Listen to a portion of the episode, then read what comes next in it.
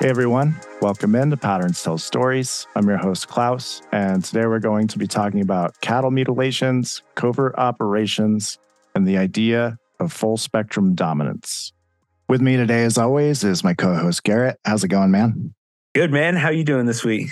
a little better. I was sick for a bit. Uh, this past weekend was kind of hellish, but I'm feeling feeling a bit better now. So uh, it's interesting to see what's going on in, in the Congress right now. Chuck Schumer just tweeted saying that he and Senator Rounds, who is his Republican counterpart on this, you know, UAP Disclosure Act bill, Chris Sharp and and the people who are who are tuned into this are are going back and forth between it's killed, it's dead, uh, oh, there's hope, and it's kind of a mess right now. And uh, that's the tough thing with doing news segments on podcasts is that shit can change in two seconds, and uh, we could just be wasting our fucking time. But um, we might as well just go over what what's happening right now because it seems pretty fluid the situation, but um, it's it's pretty important time for the subject. It's maybe the most important time, at least in modern history.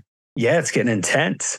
So far, from what I've seen, the uh, Liberation Times, that Chris Sharp guy, has been killing it in reporting. Like in terms of trying to follow this, uh, you very helpful. Chris Sharp, it, I think equally, if not more, because everything he's been saying has been on point, and it's so helpful because if you notice, like he constantly will report news from the DoD that has like he asks them very clear questions and looks for very clear answers. And uh, especially when you're trying to follow like Elizondo and stuff like that, he, got a claim from Susan Gough saying that yes, Elizondo is an advisor for classified topics to our Space Force. I was like, okay, well, that gives me a lot of clarity on the situation and people questioning Lou Elizondo. You know what I'm saying? Like, that's right. why I kind of dig Chris Sharp, is because, like, that one topic in what you would call ufology is very difficult for people to navigate because there's tons of people that, for whatever reason, don't like Tom DeLonge and don't like To the Stars Academy there's a lot of people who don't like Chris Sharp and Ross Coulthart and shit, but they're like the most tuned in, and what they say usually comes to fruition. So, um, yeah, I trust those guys, and yeah, it depends. And even even with what they're saying, you know, they're kind of going back and forth on on what they're hearing. So, yeah, it seems to be pretty up in the air right now, as of I guess what is it, eight forty one p.m. on uh, Eastern fucking what is today monday yeah it was a long fucking weekend so um but yeah, man, I, I'm really hoping this goes forward. Apparently, the UAP Disclosure Act was introduced, I guess, back in the summer. It passed the Senate in a in a pretty big um by a pretty big margin. And I think it was like 80 something to like 11 or some shit. I think that I think that math checks out. But uh so it passed the Senate and then now it's in the House. I think we talked about it last time that Mike Turner is the main guy. He uh, he's a representative for the district where Wright Patterson Air Force Base is, and um, he's he's the main one pushing back on a lot of this stuff. And uh, now I guess Mike Rogers, who uh, has a district down in uh, Huntsville, Alabama, around there. I guess that's where the Redstone Arsenal is, and um, yeah, let's get into Danny Sheehan a little bit because he he got into um, the kind of history of the cover up, and it's stuff that I've talked about and written about in the past that I find really relevant to this, and few people talk about besides him. Danny Sheehan is a uh, you know he's a lawyer, litigated uh, the Pentagon Papers, Silkwood, Three Mile Island, a whole bunch of um, public interest cases that that he's he's won and been involved with. So he also previously was the lawyer for the Disclosure Project. I think back in you know the early 2000s with Steven Greer. When it when it comes to Greer, I guess people kind of feel like that might taint him a little bit, but for me, it, it really doesn't. His history speaks for itself, I think. And he was Lou Elizondo's lawyer, and um, you know, I don't think he would have done that if he was trying to get something out of it for himself. He seems to be pretty selfless in this whole thing. I I trust Danny Sheehan. He he might fly off the handle a little a little much at times, but I think his sentiment is uh, generally correct, and um, he's he's coming from a place of truly wanting disclosure, just just based on his uh, previous cases he's worked on that's my take of Danny Sheehan. But um, yeah, Sheehan was kind of going hard on Mike Rogers, and uh, Grusch himself in his Rogan interview said he was a little surprised that Mike Rogers was now kind of holding this thing up as well. But uh, it seemed to turn into kind of like this partisan thing where they tried to substitute Tim Burchett's like one page paper or like one page, uh, I don't know, amendment that really just asked for the DOD to declassify known cases. And uh, it, it seemed like they wanted to pretty much replace the UAP Disclosure Act with this, which is 64 pages um, with this one page thing that didn't really do anything. So that whole thing was kind of weird, caused a whole bunch of shit to go down. And I don't know, man. It's it's just been kind of a mess, and um, it's really hard not to like get into the deep politics of this stuff because it's it's turning into uh, not so bipartisan issue as as of late the whole bipartisan thing is is a huge part of this. It's um I think it's why it's gotten as far as it has is that both parties are interested in seeing this uh, get done, but now we have you know the Republican majority in the House. Well, Sheehan says they're being threatened, or you know, at least their funding for their their campaign donations are being threatened because you know Turner is you know Lockheed's a big donor for him because he's basically representing their their district. I think their headquarters. I could be wrong. Right. He had that line. He said something about like if you're running and you're you're talking too much about a topic that they don't like, you'll see your campaign opponent get a million dollars dropped in their election campaign fund.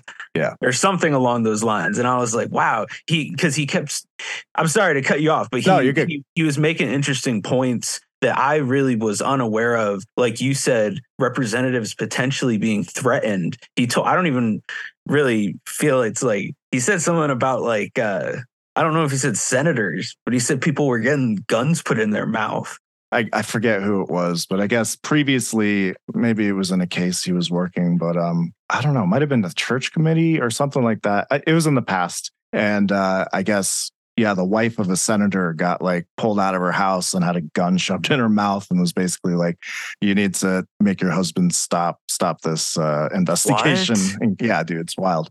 So that's kind of the thing that Sheehan's been going after, and I think it's a big part of this that people don't really talk about is the the level of retaliation against certain people.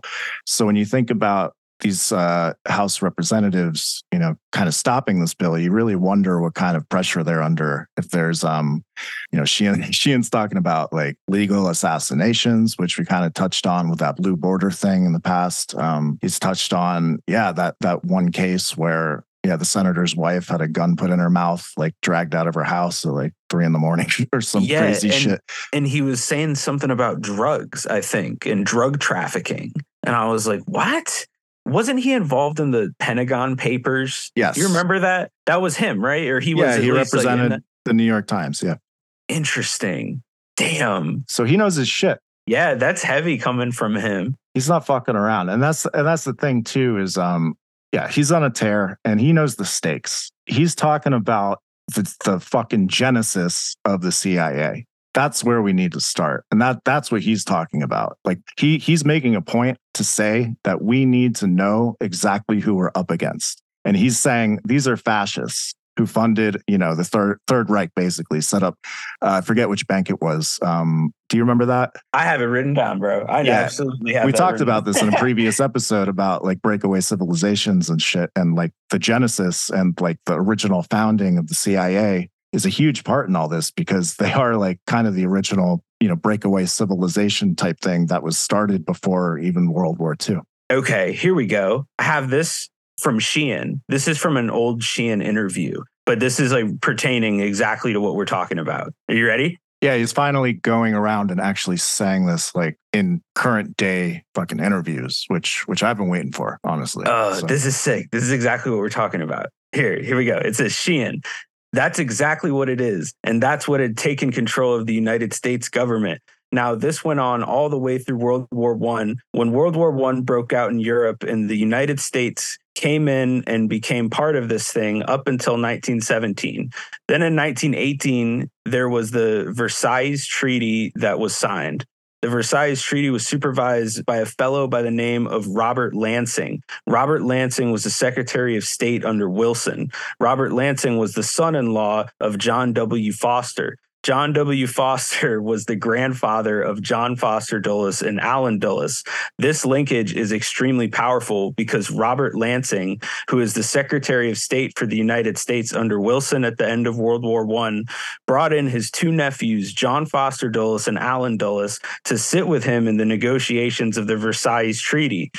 and they drafted into the treaty the reparations requirements that they imposed on Germany. And what happened, very importantly, those reparations were imposed on Germany, and Allen Dulles, who was the drafter, along with his brother John Foster Dulles, of these provisions, was made the lawyer for Germany by the American Secretary of State at the end of the war. He was also the attorney for Brown Brothers Harriman. So, what they did is they organized a series of loans from the individual wealthy families that were members of Brown Brothers Harriman to give loans to Germany to pay the reparations, to pay to corporations that had been injured during World War One. And then they took stock in those companies in Germany what they did very importantly the ceo of brown brothers harriman who was george herbert walker stepped out in 1924 as the ceo and turned it over to his son-in-law who was prescott bush. Prescott bush became the ceo for brown brothers harriman. George herbert walker formed the union bank of new york capitalized by the financiers and the Brown brothers Harriman and set up a subsidiary in Germany known as the Bank of Shipping and Commerce with this guy Thyssen that ran it. And they started giving loans to Germany and to the Nazi movement. They financed the construction of the international headquarters of the Nazi party, that bank system did. And they wanted to set them up as the bulwark against Bolshevism what had happened is right at the end of the war, and then the interviewer cuts off and says they prefer fascism. And Sheehan says, that's right. And I'll stop there. But this, there's many, this is one of many interviews he's given that he explains things that, like, if it is baloney, that would be really wild. He told this whole story on Matt Ford's Matt Ford's show this week. He told the whole fucking story. I don't know if you watched it, but he he went into every single detail of it. It made me so happy to like post that that he was talking about it because this is this is the breakaway civilization. This is the quote unquote like deep state. I hate that fucking phrase because it was ruined by you know who, but like I it really is a unaccountable covert organization, like loosely based international group of people that have this secret. It's it's the mechanism that Tom DeLonge talks about that's higher than the CIA. It's not that it's even higher, it's that it's covert. Like that's that's the thing. The thing Farrell pointed out to me was mainly about Allen Dulles and how Allen Dulles was an OSS station chief from Switzerland, I believe. And he was like an attorney and a liaison between Germany and the United States. And how Allen Dulles, the OSS, the, I think that's the Office of Strategic Services, that later on in 1947 became the CIA. And then the another part of that was the integration of part of Germany's intelligence apparatus that was called the Gehlen Organization or the Gehlen Org, and that was Reinhard Gehlen. And there was like I guess, a whole intelligence infrastructure all throughout Germany that they didn't want to just tear apart. They were like, all right, we're going to just have these guys work for us now. And a lot of it just became like getting these guys like kind of off the hook.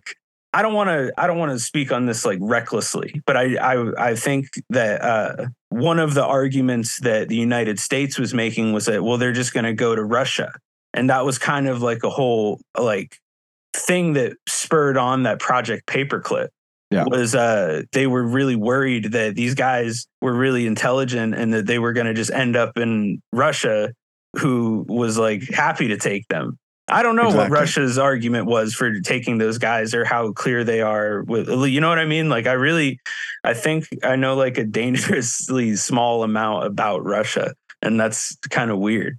Yeah. So there was another thing that Sheehan talked about that I wanted to review. And he he made an emphasis on on this term full spectrum dominance.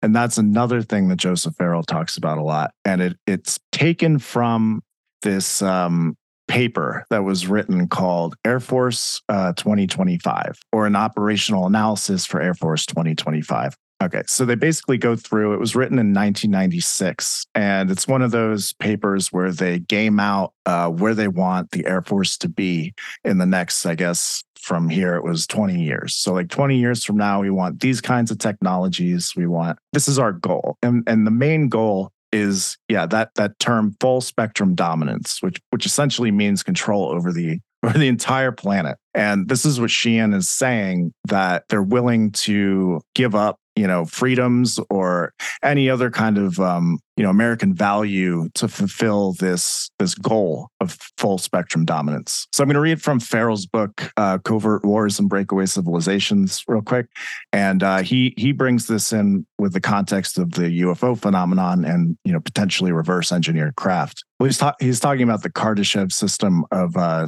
civilization classification essentially he's saying that UFOs, if, if we were to reverse engineer them, you know, we we would become a class one civilization. And I heard something like that where it's like if you can use your planet's volcanoes yeah, and exactly. use all of its like and then the next one was like the the star like yep. the energy of the and make like a dyson sphere and stuff. Okay. Yeah. So all right i'll just read from that part. Um in the preface, I noted that the Kardashev system of civilization classification, according to energy requirements, also implied the technological corollary of being able to manipulate the very systems it's required for energy. Thus, a class one civilization implied the technology to manipulate a planet, or at least systems on a planetary scale. A class two civilization implied the ability to manipulate a star and its systems while finally, a Class 3 civilization implied the ability to manipulate a galaxy and its systems. As noted in the preface, the UFO phenomenon implies at least a Class 1 capability. So, does that answer your question? That's a yeah. Um, yeah, that was way smarter than me. the um okay, the theoretical achievement of such technological capabilities even at a class 1 level would result in a new military doctrine, that of full spectrum dominance. And in turn, both doctrine and technologies would engender a new geopolitical imperative.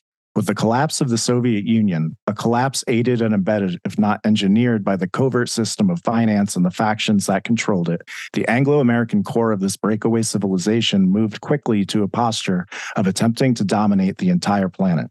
This attempt was manifest in the US Pentagon's doctrine of full spectrum dominance. And as its name implied, its agenda was to control everything everywhere, including the high seas, land, air, space, and even outer space and cyberspace.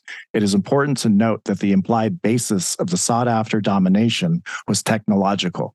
Quote, the strategies of full spectrum dominance envisioned control of pretty much the entire universe, including outer and inner space, from the galaxy to the mind. Full spectrum dominance, in other words, means nothing less than the domination of every potential theater of war via the achievement and maintenance of technological superiority in those theaters, whether that theater is the human mind, planet Earth, nearby local terrestrial space, or outer space. The corollary of this doctrine is the doctrine's so called escalation dominance, the quote, ability to win a war at any level of violence, including nuclear war.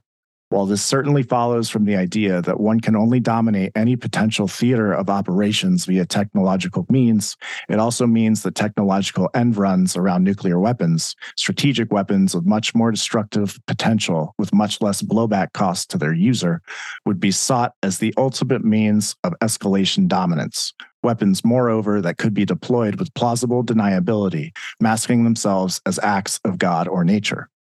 So this is where it gets into uh, like weather warfare. so kind of chill out there, but that's that's pretty much what they mean by uh, full spectrum dominance. And I think they actually do talk about. let me let me look at this fucking thing real quick. So is he saying that like just because that was a lot? So was yeah, he just saying that like he made a lot of points, but this, a couple of the things I was jotting down was like, sure, he, he was saying that this technology demonstrates that you're pretty much able to destroy your planet and that you've for whatever reason overcome that impulse. And but it shows that like it is it's that powerful. That was one thing that it it yeah. was telling me. The other thing it was telling me was like uh like when a nuclear bomb drops, right? There's fallout and radiation and all these like long term problems that you face like ecologically.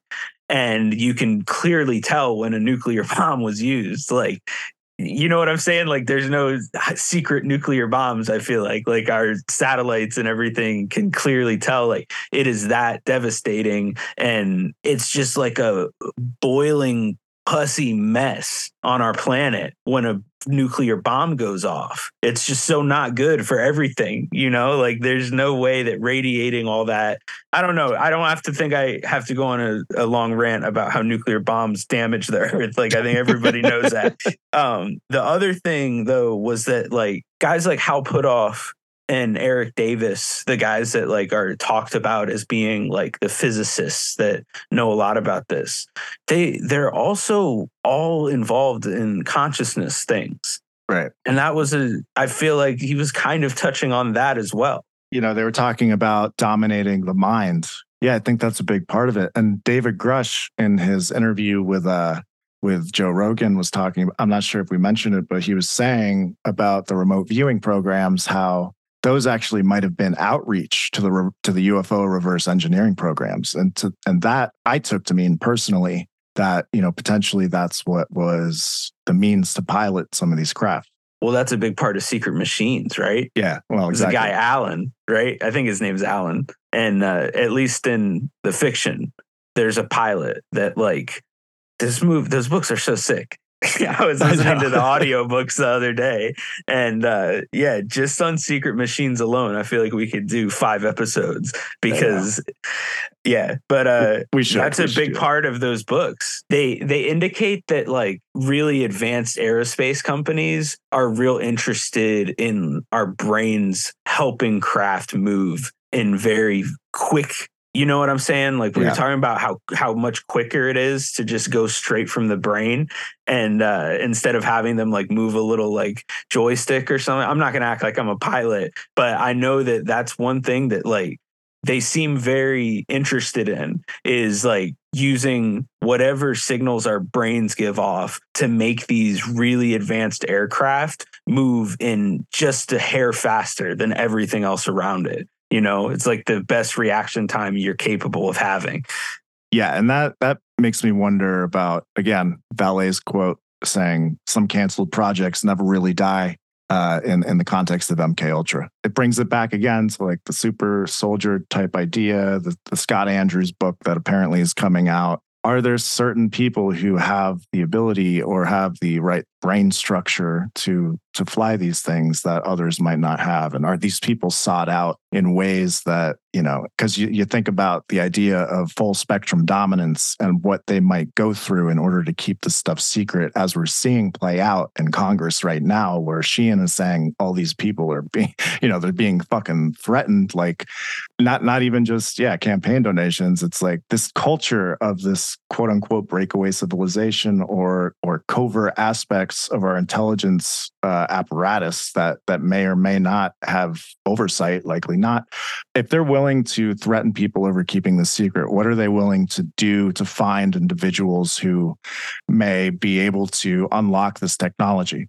I don't want to keep bringing him up every episode, but the fucking I I was listening to uh, one of our favorite people, Jack Sarfatti, and he was giving an interview and he was talking about his dude. I forget what anybody says about that guy. He's had the craziest life I've ever heard, ever. Part of his story is that he got a phone call in 1953 and he said that in 1953 is like a very interesting year it was the year if i'm correct that mk ultra started because that speech i sent you where allen dulles spoke at princeton that was in 1953. He was naming his professors that he had at Cornell. That was like later on in his life. But he was saying that he was doing that after school program thing.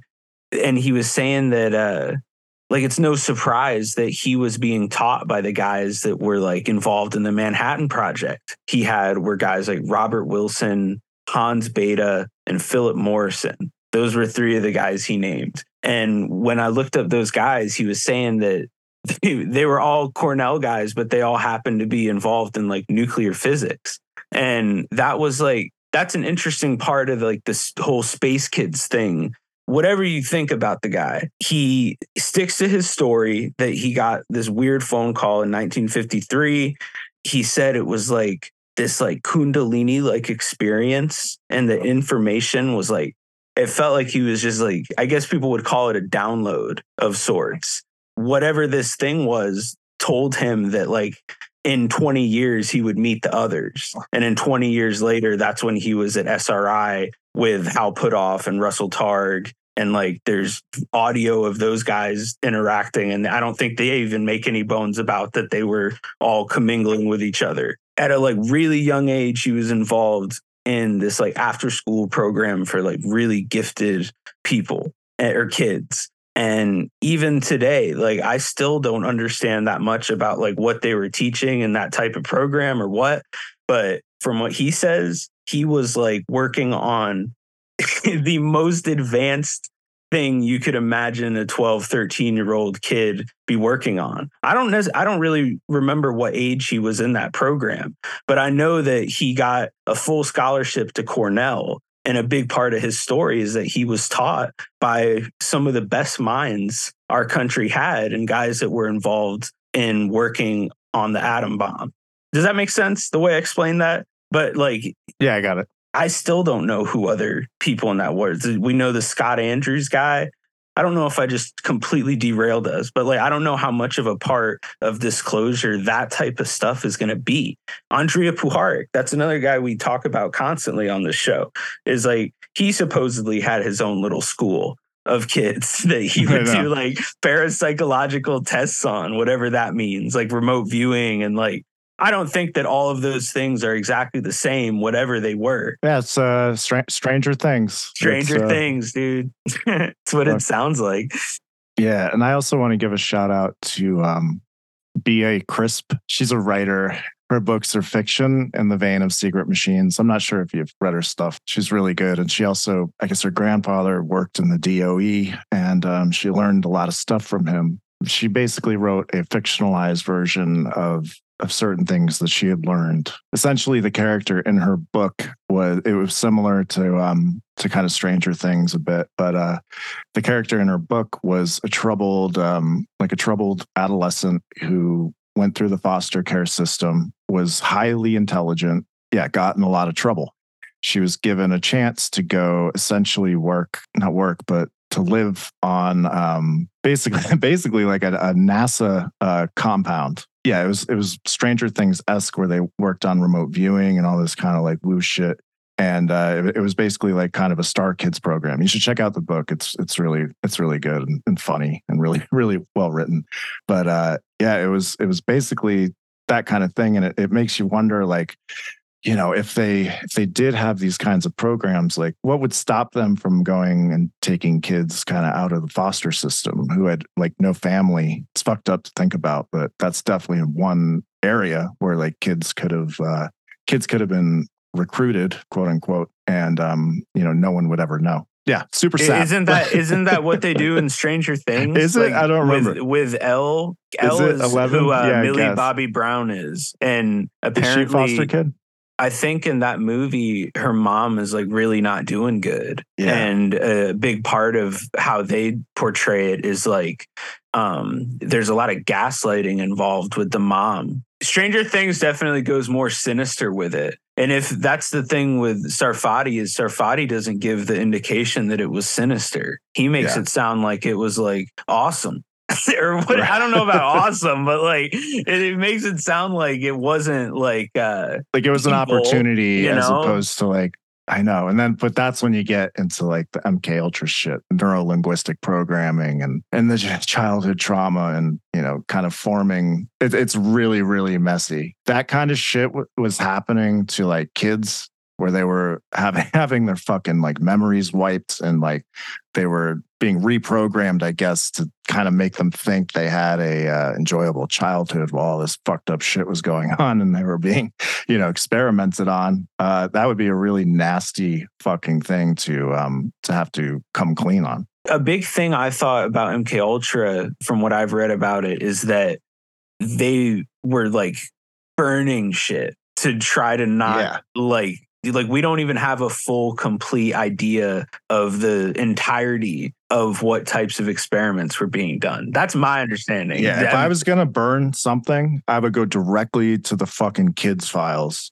and start there. like yeah, of of course, like that's that's crazy. I, and but like, how how confirmed is it that they did? cer- Like, I know the uh, these are Nazi scientists, bro. Like I just like uh, it's so dark. Ah, that's the other thing is like thinking about these NDAs that that they've signed. I think Grusch even even talked about it on Rogan, where it's like uh, you're fresh out of college or you know whatever you're recruited because you're super fucking smart, you're a genius, and they they think you can benefit and, and help help them progress in some sort of uh, in some fashion to reverse engineer this technology. And you know they're like basically like, hey, sign this NDA. You're going to work on like the craziest shit ever, but you can never tell anyone about it um, and we can't tell you what it is until you've signed it. And then and then say someone signs that, and then they go into this program and they start. It's crazy, obviously, fucking non-human technology that they're working on, and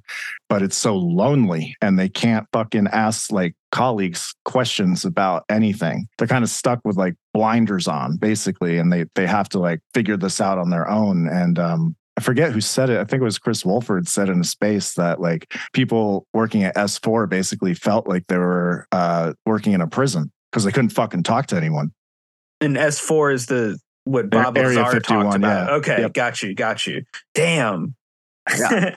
So imagine wild. that. And you and then it's not really a surprise that there's whistleblowers who want out of this shit. Well, imagine carrying that around, bro. Right. Like your entire life, knowing that there's there's all sorts of things that they can disclose. They could disclose that UFOs are extraterrestrial, that there's some breakaway weird country thing with the AI, like the you know what I'm saying? There's all Yeah. sorts of things that could be like really major and just completely blindside people as to like, whoa, that's really way more intense than I was expecting. I didn't think that it was going to be this crazy. Oh, like the fucking prions.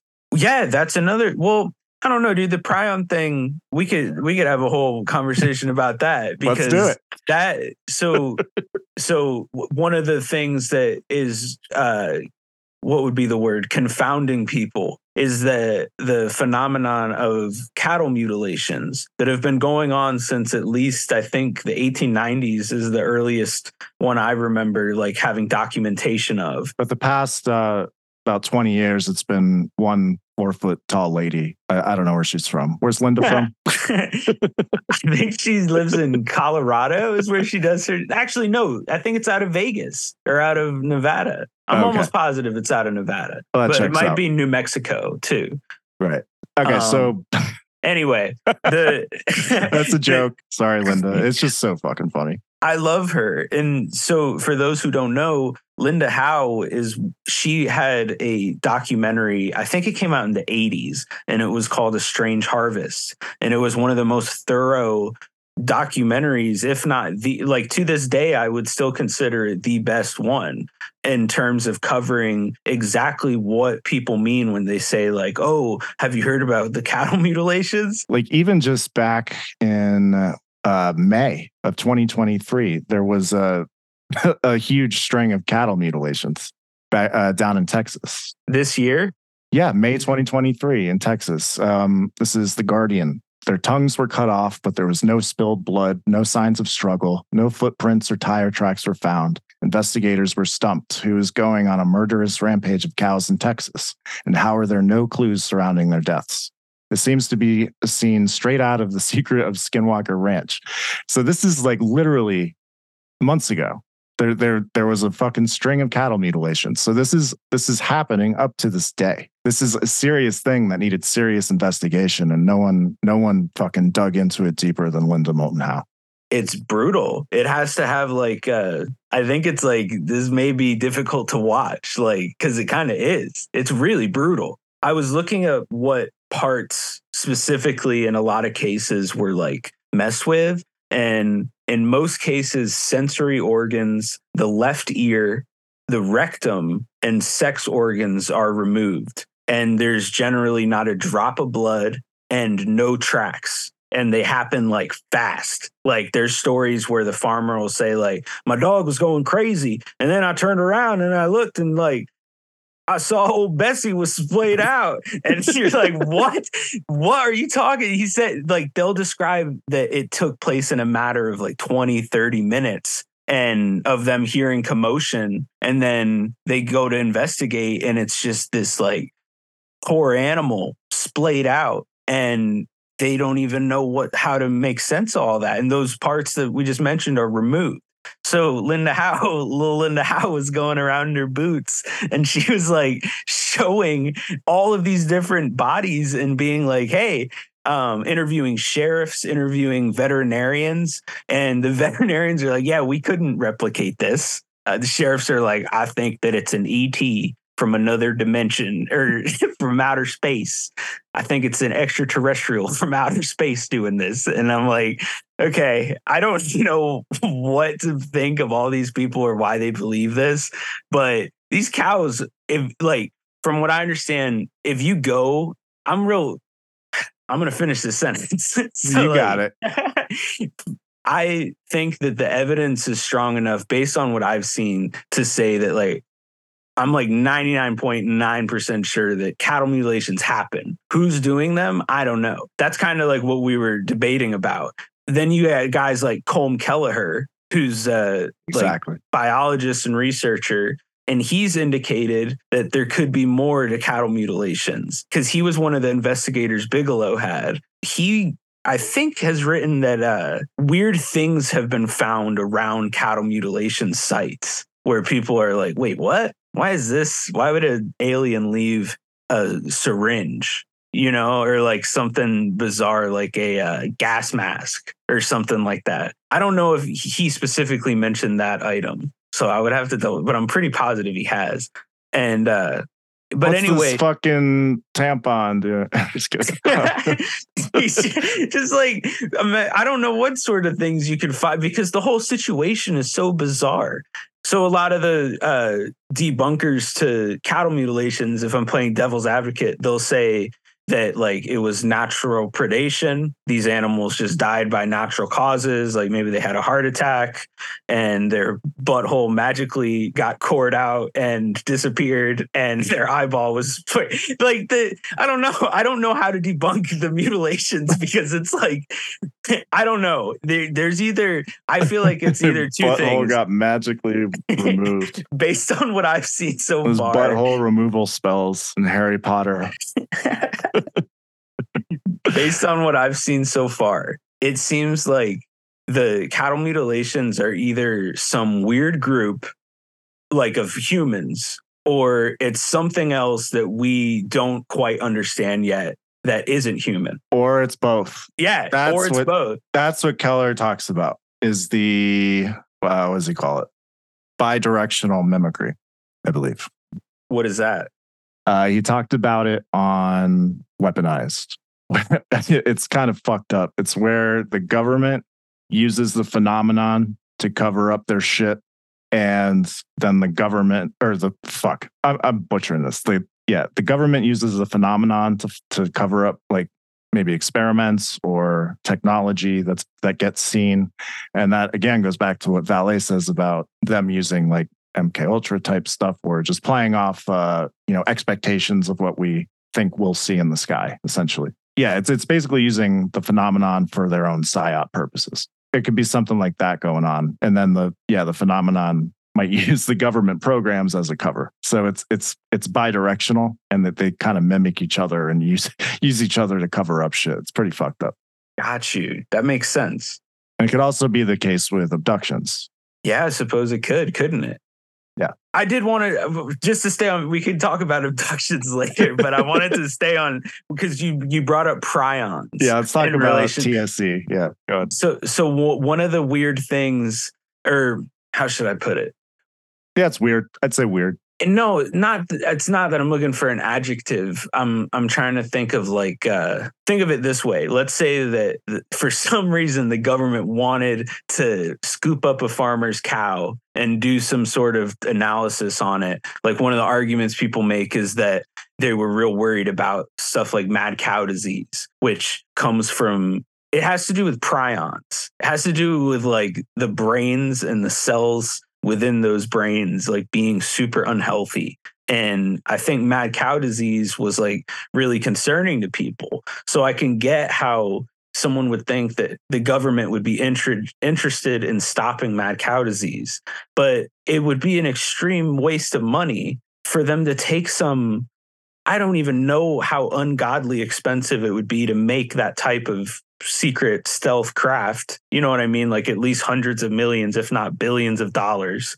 And then they would have to risk being seen. You know what? Like it's just eh, it, whereas they could totally just go up to that farmer and say, "Hey, we need to test your cow's blood and stuff. Here's 20 grand." And I, I feel like any farmer would, I don't know if that's, I feel like there's farmers listening that's like, it's at least 45. like, I'm just throwing out a number, but I feel like it, that, whatever. Where you get costs, your cows. Whatever. Oh, sorry. We're fucking making fun of Southerners. It's so mean. Uh, I, I, live with them. oh, that's true. You're Florida. So, You're Florida man yourself. Um, but yeah, no, it's, I guess the, the problem was uh, back, back in like the 80s, 70s, 60s, and, or yeah, Colorado in the late 60s there was an epidemic of chronic wasting disease. And well it's it's essentially it's called transmiss- transmissible spongiform encephalo uh, fuck. Encephalopathy encephalopathy encephalopathy. Yeah that's what i have from playing football is chronic traumatic encephalopathy i think oh, it's no. called. I probably just mispronounced it.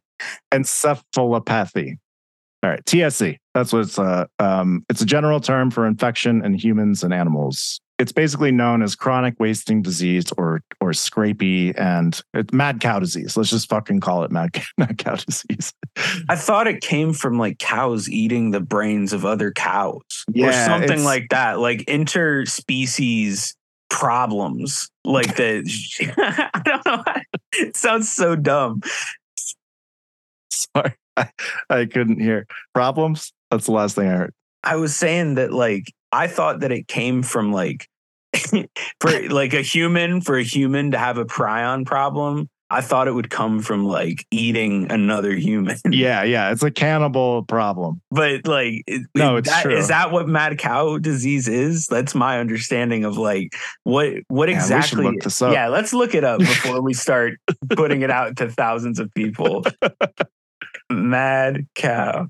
Well, it's in humans, it's called uh, like CJD or something. Yeah, Creutzfeldt Jakob disease is a rare, rapidly worsening brain disorder that causes unique changes in brain tissue and affects muscle coordination, thinking, and memory.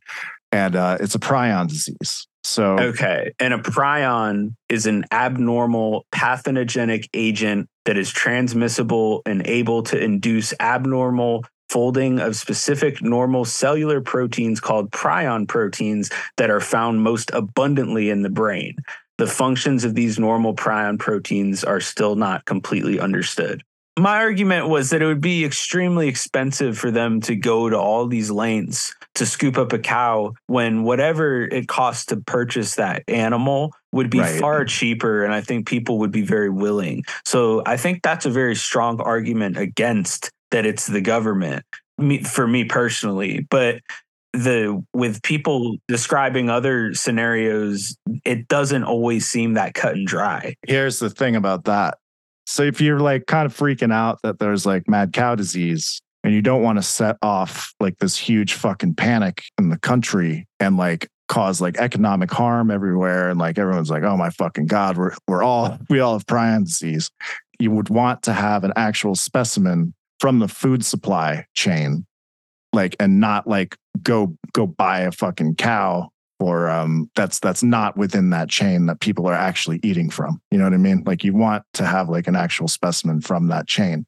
But in order to do that you don't want to set off a fucking you know panic if you do that. You know what i mean? So it's like that's the, true. the best way the best way to do it if you could do it and have the technology to would be to go like take a covert um, program and and utilize it for that kind of thing. You know, maybe use the fucking cattle mutilation phenomenon as a cover.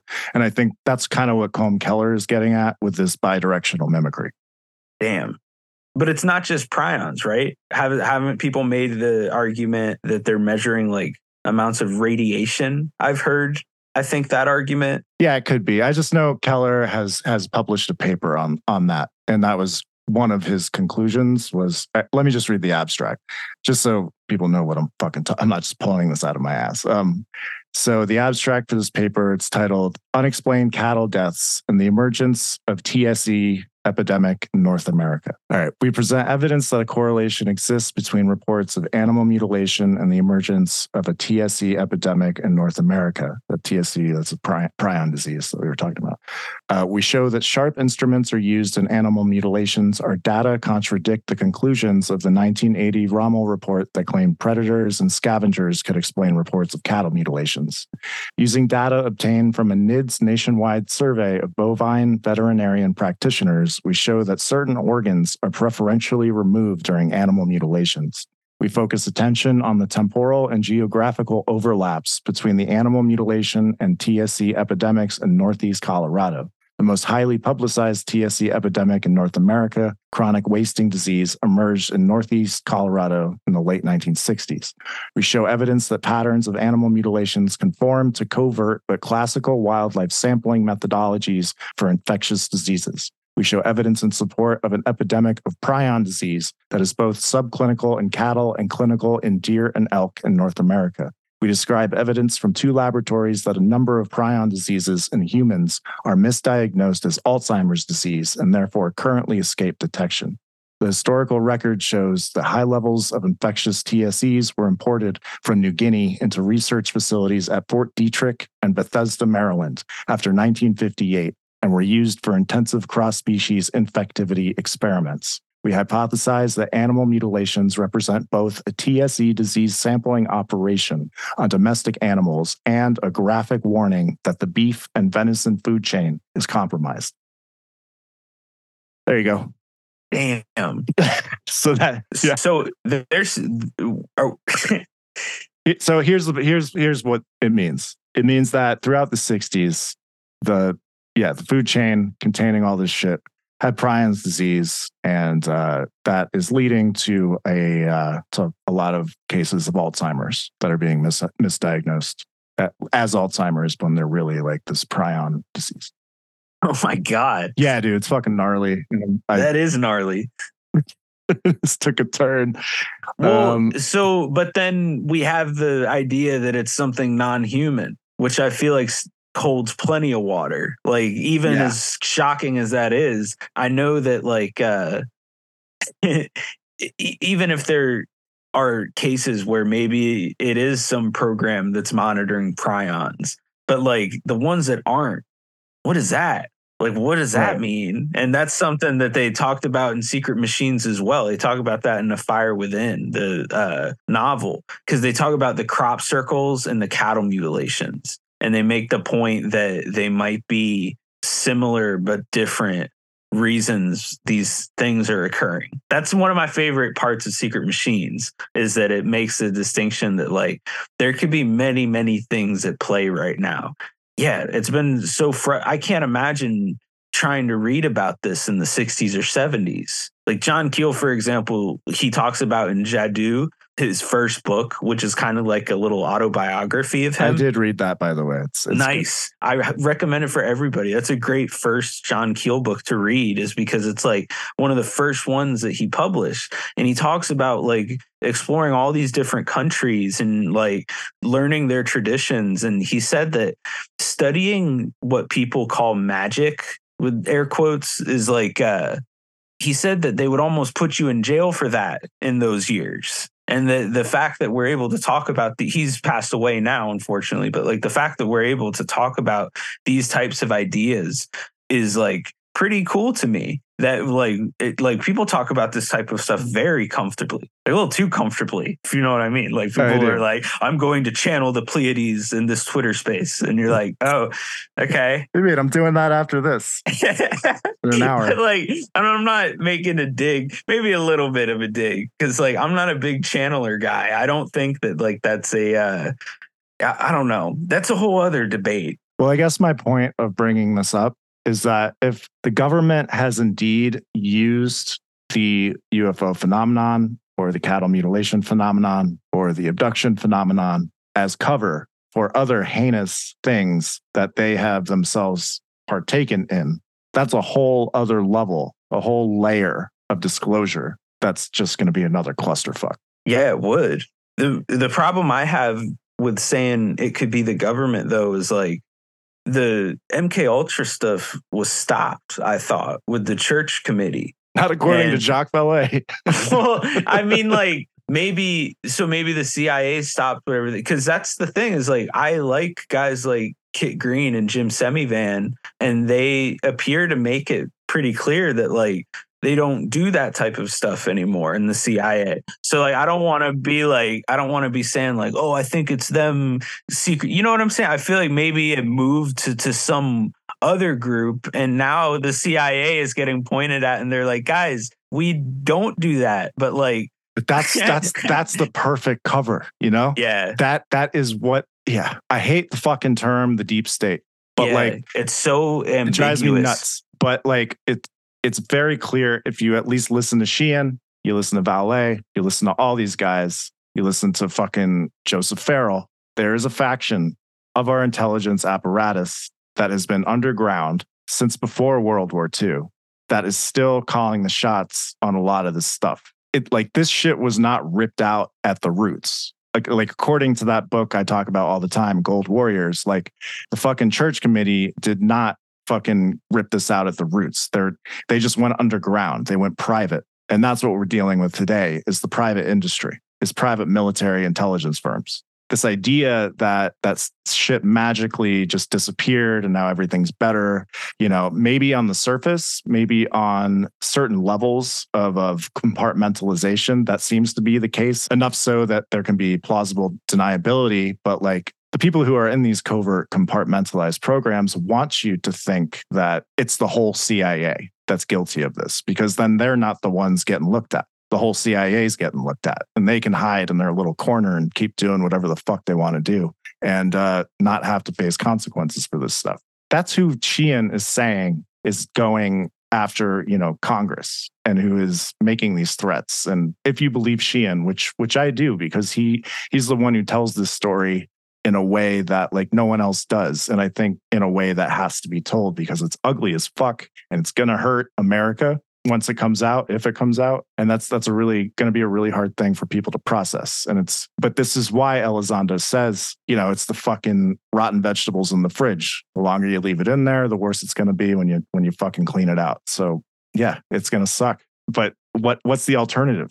The same thing happens where you're eroding trust in institutions where you're just hiding shit and it's it's a lot better to come clean about this stuff even if it is going to be a nightmare initially didn't a lot of this start under Nixon in terms of like the idea to move this into private hands? Yeah, exactly. Um, which is I don't know. I'm no historian but uh, I don't think Nixon is the most trustworthy president we've had. And like that's that's one element of this that's very fascinating to me is that there if it's in the hands of a private company it's pretty much FOIA proof freedom of information act. Like you're not able what's the term? Proprietary. It's considered proprietary information at that point once a private company is in the equation. Right. And uh, they even did that with remote viewing, if I'm correct. Like they the, officially, I think it was like out of the government's hands um, according to documentation, it was out of the government's hands in I think the mid '90s. I want to say yeah, like '95. It went to SAIC, yeah, SAIC. yeah. And then you see guys like Joe McMoneagle. You and this is like there's documentation of this. They just went to go work for SAIC and just provide them with certain like they had no issue finding work because apparently they did a great job, from what I understand. to tie that into what we're dealing with now is uh, whether it's something like a reverse engineered uh, UFO program, crash retrieval program, if it's something like a program that was studying psychic ability or studying people in some like weird unethical way whatever the thing that the they're accusing them of doing or needing to disclose how do you think that ties into this legislation currently and how it's like you get what I'm saying? Like the, right now, I feel like there's legislation. Like if it's passed one way, it's going to be like worded very weak and ambiguously to where people can just avoid having to come forward with whatever information they know. And then there's another way that this legislation could be worded that I feel like Schumer today was very outspoken about was like we need to keep the wording as strong as it is so that way we're able to actually you get what I'm saying like scratch the surface of how to pry this stuff out because it's going to need like pretty airtight wording in this legislation to make it even feasible to get closer to this information. Hope I didn't butcher that. No, no, that makes sense. It's the eminent domain aspect that that's the real teeth here. Okay. But I do want to read a uh, Luis Elizondo tweet that just came out. Just now? Yeah, at uh, 8:52. So an hour ago. We're a little uh, behind the behind the eight ball as we're recording, but um, he says, "Have no fear. We already have a plan B, plan C, and so forth. We now know where the vulnerabilities of the beachhead lie and where the incoming fire is from. This is extremely important and valuable for disclosure." Definitely sounds like, um, you know, I don't know. It might be trying to trying to keep people from being too disappointed, but it also sounds exactly like you know what he's been saying this whole time, which is that you know there's backup plans to backup plans. That's what Russia's been saying as well, and um, that goes to I think I think I've kind of said it before, where th- this is a counterintelligence game. It's it's fucking like 4D chess basically, where they they make a move, then the other people make a move, and then they know how to calibrate and and deal with that in in their next move, basically. So, but yeah, that's a interesting tweet from uh, Elizondo. He also tweeted, working very hard behind the scenes. This isn't over yet. He's going hard right now. Yeah. He's He is, dude. And that's the thing that drives me nuts about people just shitting on him constantly. It's like, first of all, he's not in the public eye. He hasn't been for like over a year now. So, like, chill out. Second of all, we have this legislation that he very clearly assisted in writing. Um, and yeah, man, he he's always he's been doing this behind the scenes. It's where he's comfortable, and uh, yeah, people just need to fucking just like back off, man. Like he's uh he's working on it. Well, the problem with him was he was involved in such classified things. You know, like he was involved in a program that like it sounded like the Pentagon really didn't even want to admit existed.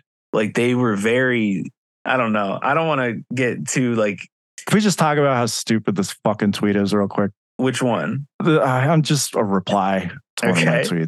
tweets. I, I won't say the name, but it, it's probably just a bot. But this, this is, I see this all the time. It just says the government will do a fake UFO attack to make you rely on the government.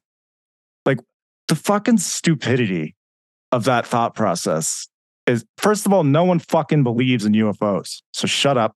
No one's gonna like no one's gonna fucking buy it. Like no one cares. Like 99% of the world does not even fucking consider this a thing.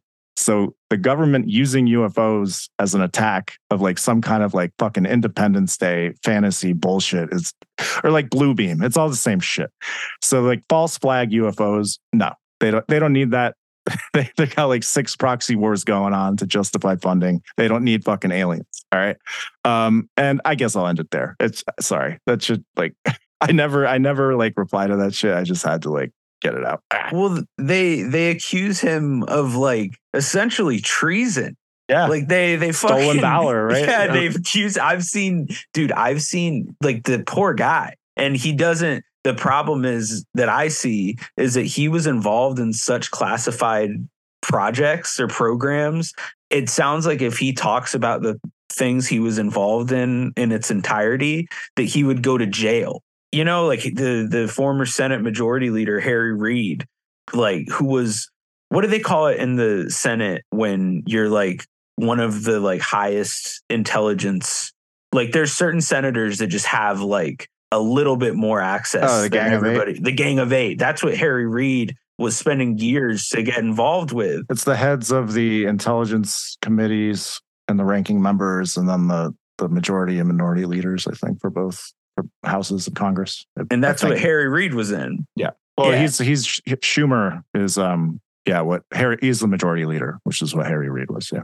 Right. And even Schumer sta- stated when he was coming forward supporting this legislation, which kind of came out of left field to me. I hadn't Oh, known totally. Chuck Schumer as to be that like that guy. And he was like, Yeah, this is for my friend Harry Reid, who was very uh, passionate about this subject, are listening closely and trying their best to like serve their constituents well in this area at the very least. If they can't pull through in other areas, like maybe they can at least work together on this. All right, man. I, yeah, I think we're good today. Uh, you have anything you wanted to talk about or plug or anything? It wasn't as much about me. It was just something that I felt like was uh Yeah, good. uh, Hal Puthoff recommended a book, and I was watching an old video of Hal Puthoff. I know this is kind of random, but he recommended a book, and I wanted to mention it on the podcast because I think that it's a pretty interesting book. And it was called Unconventional Flying Objects by a guy named Paul Hill. Are you familiar with this? I've heard of it. I haven't read it, but I will now. Yeah, un- unconventional flying objects. Let me double out. check. I want to double check to make sure that's what it's called because I can't. Sounds right to me. Um, I don't have anything I want to plug right now. I need to write an article. It's been a minute. Yeah, I was sick for a bit, but now I'm, I'm back. So I'll have that out some point this week. Yeah, I just wanted to express appreciation for people who are signed up for our Patreon and are hanging out in the Discord. I'll uh, I'll be back in there more often now as well since I'm not feeling like shit. But um, you got a confirmation on that book name? Yes, it was Unconventional Flying Objects by Paul Hill. And he was a chief scientist and a major, uh, oh no, a chief scientist for NASA Langley Research Center. Sweet. So yeah, check that out. Um, yeah, man, I think we're good. Sweet. And uh, yeah, we will see you next week. And um, yeah, hopefully this uh, fucking law passes, but uh, we will see you then. Thanks, guys.